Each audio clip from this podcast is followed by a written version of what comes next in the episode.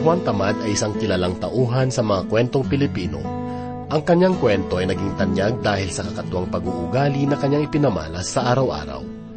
Naalala ko tuloy ang tagpo sa kanyang kwento noong inutusan niyang mga talangka na umuwi sa kanilang tahanan sapagkat tinatamad siyang bumalik sa bahay. At hindi lamang iyan, noong may nakita siyang hinog na bunga ng bayabas at magagawa naman niyang abutin, siya ay humiga na lamang dahil sa katamarang abutin ng bunga. Bagamat ang kanyang buhay ay kakatuwa, huwag nawa itong maging tatak na makikita ng iba sa ating buhay. Dahil sa lumalaking problema ng mga Kristiyano sa Tesalonika tungkol sa kanilang paghinto sa pagtatrabaho upang hintayin ang pagdating ng Panginoon, binigyang diin ni Pablo ang kahalagahan ng araw-araw na pagtatrabaho ng mga Kristiyano. Tinagubilinan niya ang mga tamad na kaanib ng iglesia na magtrabaho para sa kanilang pangangailangan sa araw-araw tulad ng kanyang ginagawa. Kung sila ay hindi makikinig, kailangan silang ituwid ng iglesia. Samantalang tayo nabubuhay na naghihintay sa pagbabalik ni Jesus, nais ng Diyos na magpatuloy tayo sa ating pagtatrabaho sa araw-araw. Ang mensaheng ating mapapakinggan ay matatagpuan sa ikatlong kabanata ng ikalawang Tesalonika, unang talata hanggang pito. Ito ay minsan pang ihahatid sa atin ni Pastor Rufino de la Pere, dito lamang po sa ating programang Ang Paglalakbay. Huwag mo nang ipagpabukas pa. Ang magagawa ngayon gawin mo na. Hindi mo na maibabalik ang nasayang na panahon.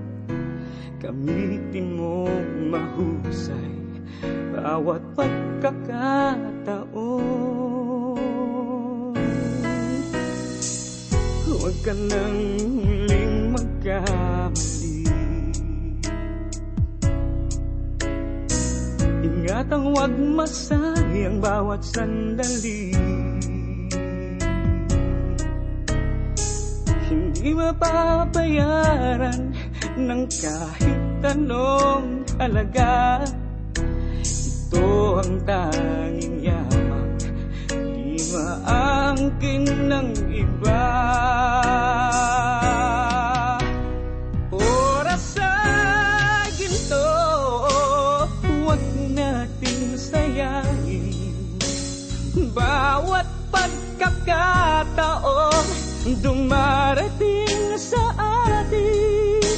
Ituring mong hiyas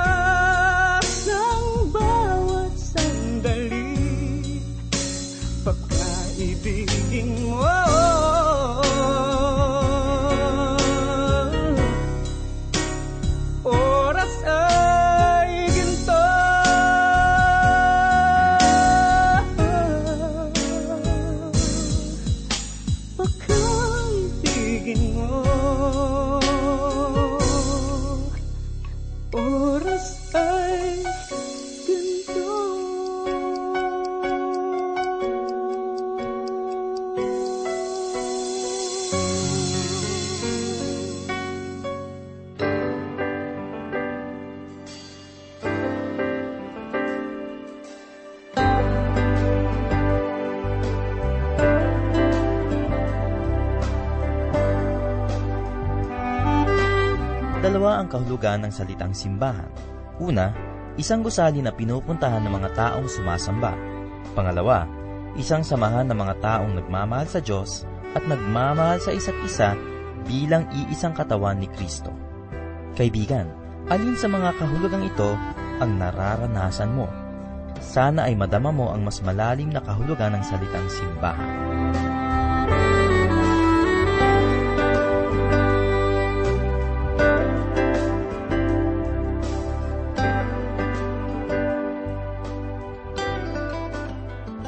Ang ating pag-aaral at pagbubulay sa salita ng Diyos ay hangoin po natin ngayon dito sa ikalawang sulat ni Apostol Pablo sa mga tiga-Tesalonika, Kabanatang 3, una hanggang ikapitong talata. Muli pong sumasa inyo sa oras na ito ang inyong kaibigan at pastor sa Himpapawid, Rufino de la Peret. Natunghayan po natin sa nakaraan nating pagbubulay ang patuloy na pag-aaral at pagtuturo ni Apostol Pablo sa mga taga-Tesalonika. Sinasagot niya ang kanilang mga katanungan tungkol sa mga bagay na darating. At sa kanyang mga turo sa kanila ay binibigyan niya sila ng pag-asa upang maging matatag sa kanilang pananampalataya hanggang sa panahon ng muling pagbabalik ng Panginoong Heso Kristo. Marahil ay ito rin ang nais ng bawat mananampalataya ngayon. Gayun din sa mga tagapaglingkod na ang kanilang mga pinaglilingkuran ay magkaroon din ng matatag na pag-asa at pananampalataya na magdudulot sa kanila ng kapayapaan at kalakasan sa Panginoon. Ito rin ang maguudyok sa mga mananampalataya na maglingkod ng buong katapatan sa Panginoon. Mga kaibigan, tayong lahat ay umasa sa darating na araw na kung kailan kukunin ng Panginoong Diyos at dadalhin sa kanyang kaharian ang mga mananampalataya. Subalit samantalang naririto tayo sa ibabaw ng sanglibutan at naghihintay ng muling pagbabalik ng Panginoon, kailangan nating maging abala sa gawain. Ito po ang makikita natin sa ikalawang liham ni Apostol Pablo sa mga tiga-Tesalonika, ang praktikal na bahagi, kung ano ang mga kailangan nating gawin at tamang pamumuhay ng may pananampalataya. Magsimula po tayo ng ating pagbubulay sa oras na ito sa ikatlong kabanata ng ikalawang liham ni Apostol Pablo sa mga tiga-Tesalonika. Basahin po natin ang kanyang sinabi dito sa unat ikalawang talata. Sa katapos-tapusan mga kapatid, idalangin ninyo kami upang ang salita ng Panginoon ay mabilis na lumaganap at luwalhatiin na tulad din sa iyo at upang kami ay maligtas sa mga taong makasalanan at masasama, sapagkat hindi lahat ay merong pananampalataya.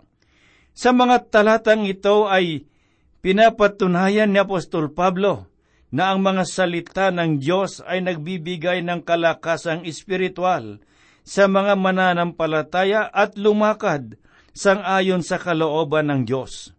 Sinabi niya sa katapos-tapusan mga kapatid, sa sinabing ito ni Apostol Pablo, siya ay nagpapahiwatig ng pagtatapos sa kanyang liham na ito. Sinabi niyang idalangin ninyo kami.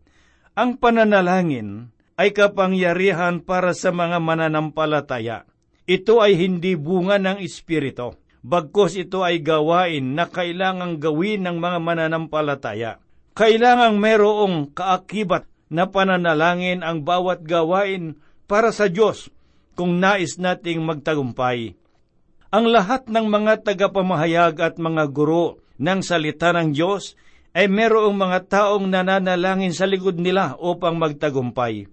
Humiling ng pananalangin si Apostol Pablo upang magkaroon ng kalayaan na maipahayag ang salita ng Diyos.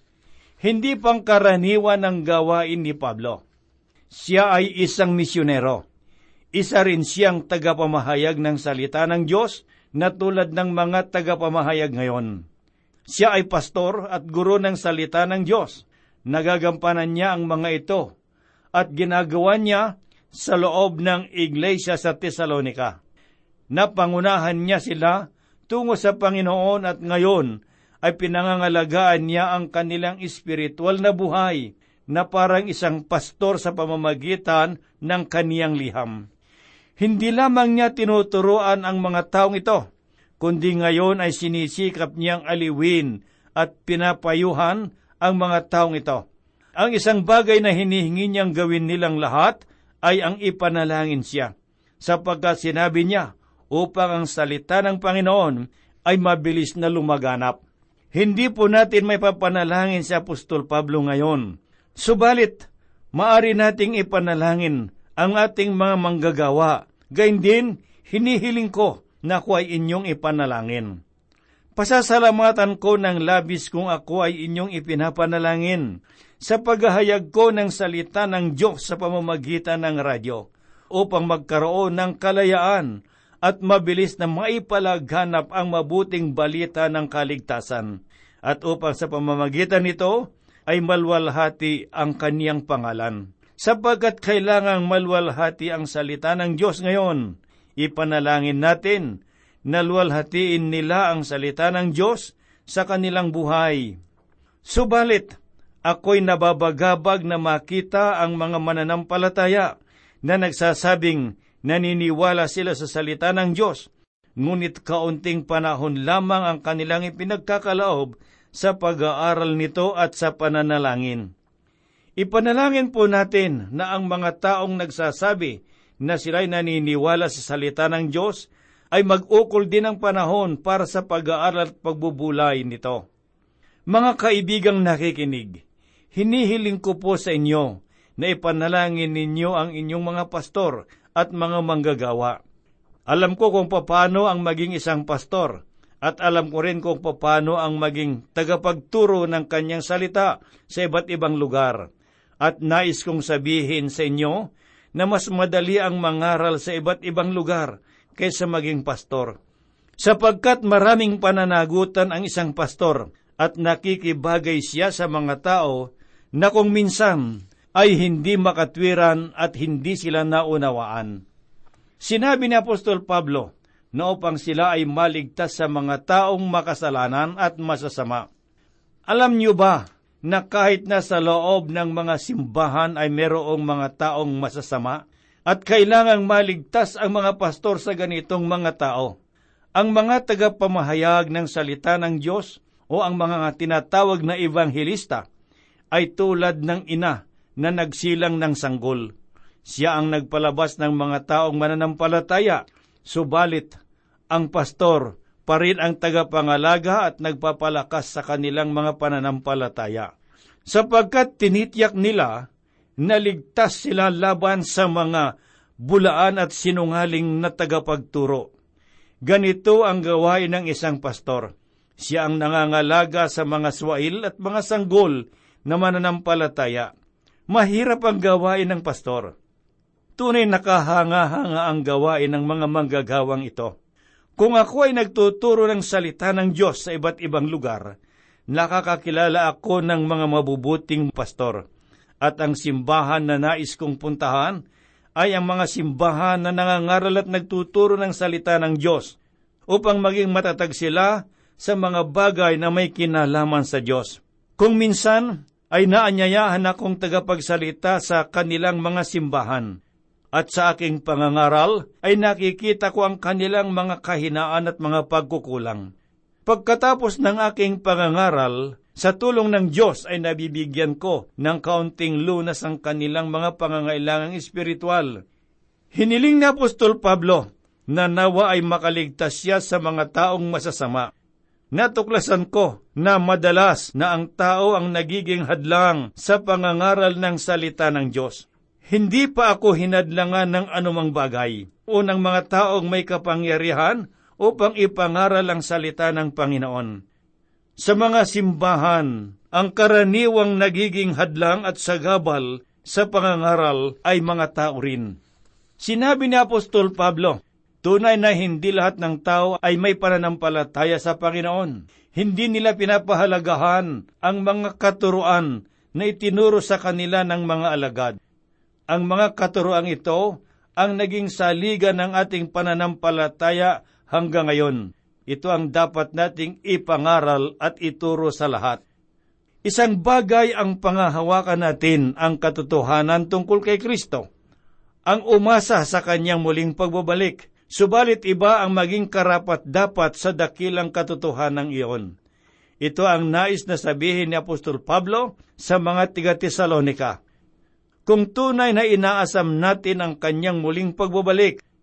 Patunayan po natin sa pamamagitan ng ating kaugnayan sa salita ng Diyos at sa pamamagitan ng ating pamumuhay at kaugnayan sa Panginoon. Basahin naman po natin ang kanyang sinabi. Dito sa ikatlong talata, kabanatang tatlo, sa kanyang ikalawang liham sa mga tiga Tesalonika, na ganito po ang kanyang sinabi ngunit tapat ang Panginoong magpapatibay sa inyo at magbabantay sa inyo laban sa masama. Tunay na napakabuti ng Panginoon. Siya ay binigo una ng maraming ulit, subalit tapat pa rin siya sa akin at tinutupad niya ang kanyang mga pangako. Tapat ang Panginoon at nananatili siyang tapat.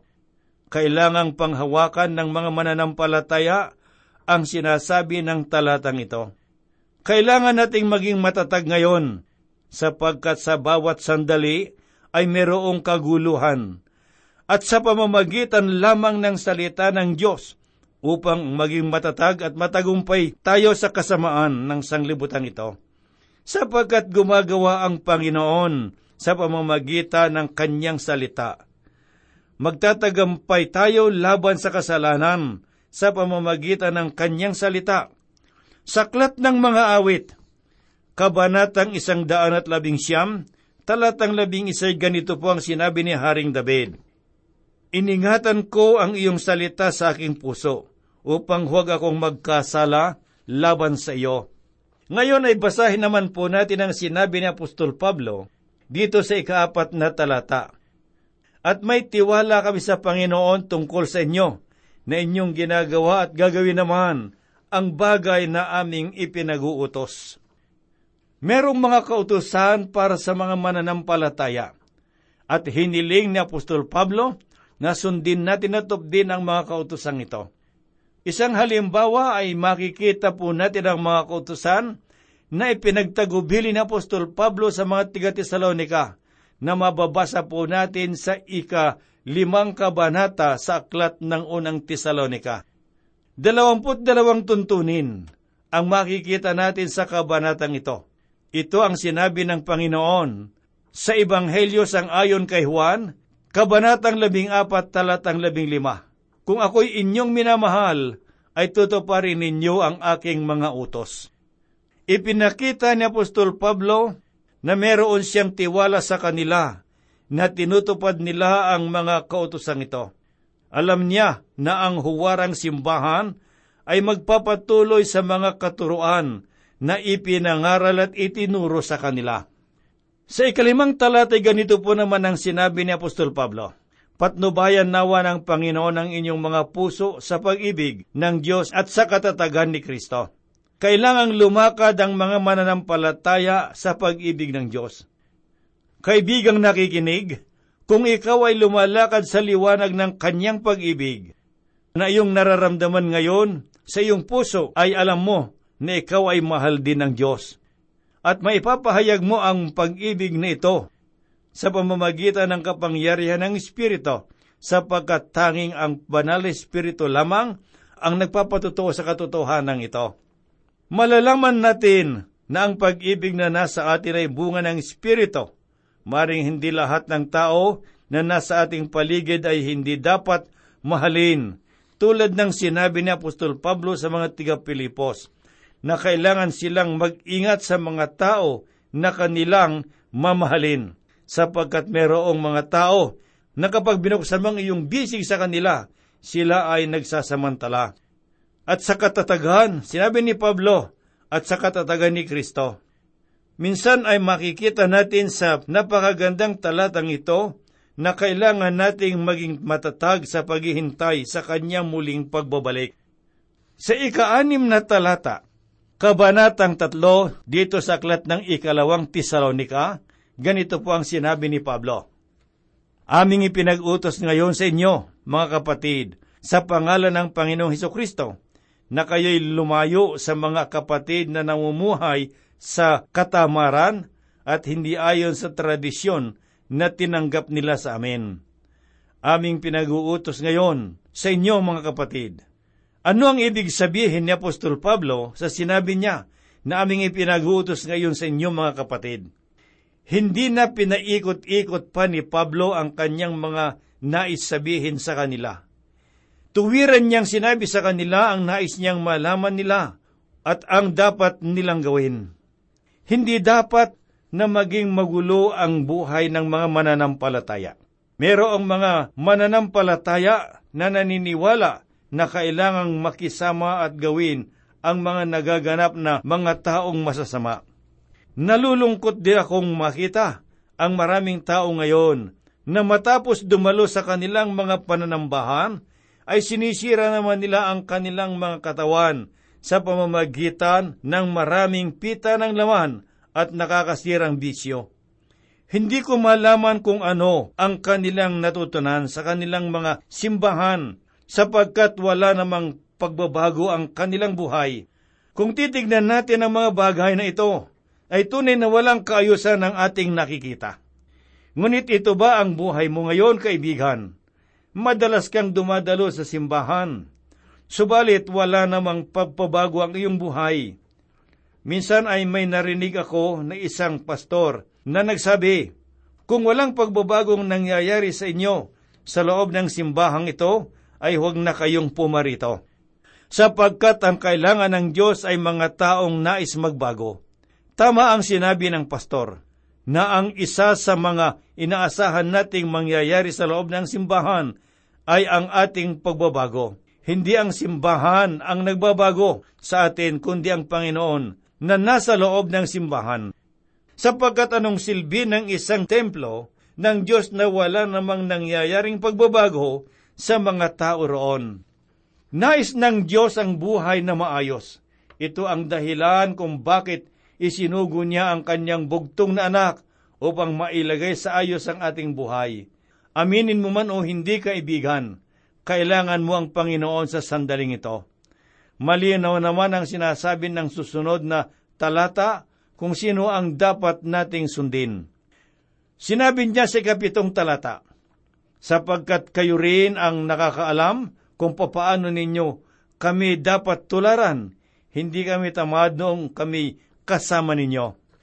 Ipinakita ni Apostol Pablo ang tunay na pamumuhay ng isang tunay na sumasampalataya sa Panginoon. Hindi lamang niya sinabi sa kanila, kundi ipinakita pa niya sa kanila kung papaano ang mabuhay sa pamamagitan ng pananampalataya.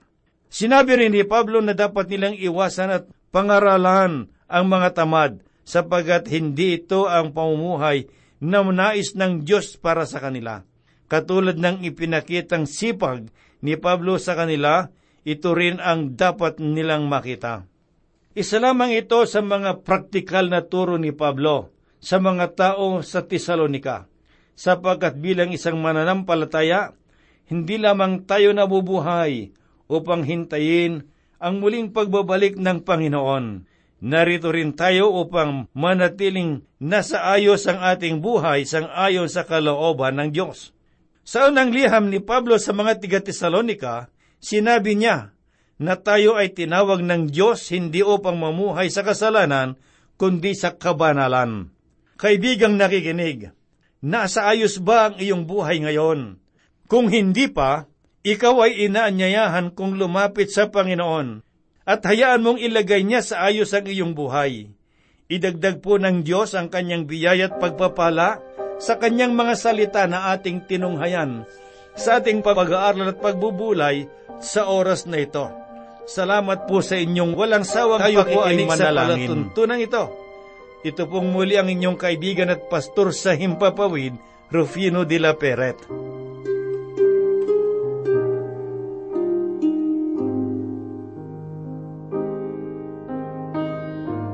Sa oras at sandaling ito, Diyos, kami po'y dumudulog sa iyo. Taglay po namin ang taos-pusong pagpupuri at pagpapasalamat sa iyong mga salita na aming narinig. Dalangin po namin, Ama, itanim mo po sa kaibuturan ng aming mga puso. Taglayin namin gabay sa araw-araw upang mapagtagumpayan namin ang lahat ng mga pangyayari. Kami, Panginoong Diyos, ay lumalapit sa iyo at idinadalangin ang mga kaibigan at mga kapatid na merong mabibigat na pangangailangan sa oras na ito marahil sa kanilang mga kalusugan. Meron silang mga dinaramdam. Marahil ay naroon sila sa loob ng tahanan o sa loob ng mga pagamutan. Nanlulupay-pay at nawawalan ng pag-asa. Ngunit sa oras na ito, Panginoong Diyos, akin po silang idinadalangin at itinatas ko't inilalagay sila sa iyong mga kamay. Gibigyan mo po ng lunas ang kanilang mga karamdaman marahil sila ay nahahapis at nalulungkot. Ikaw ang kanilang maging kaaliwan. Gayun din po, Panginoong Diyos, sa iba't iba pang mga pangangailangan, tugunin mo po ang lahat ng mga bagay nito sang ayon sa iyong kalooban. Gayun din po ang aming bansa ay itinataas namin sa iyo. Kumilos ka, Panginoong Diyos. Kami po'y umaasa at nananalig na gagawin mo ang lahat sapagkat hinihiling po namin sa banal na pangalan ng Panginoong Heso Kristo. Amen. maging sa kabiguan. Nariyan kang laging umaalalay sa akin. Sa gitna ng alinlangan at maging sa kahinaan.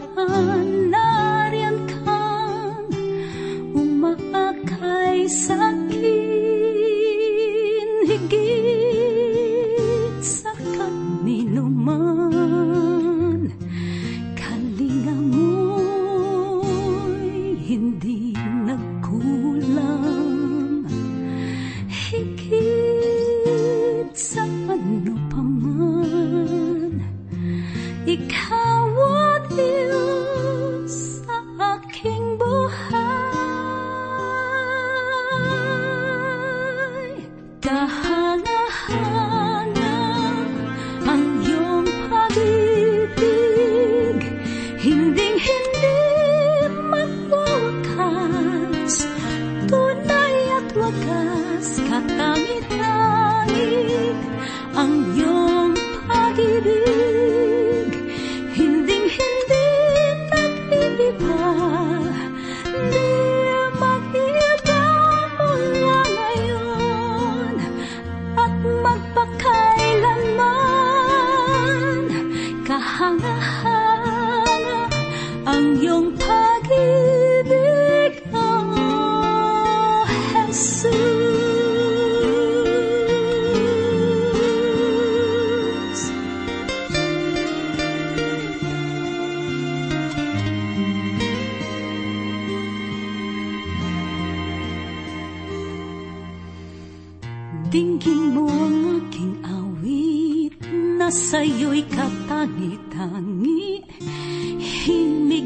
aking walang hanggang papuri. Dahil sa iyong pag-ibig ay tataas ang tinig kailanman sa iyong aking papuri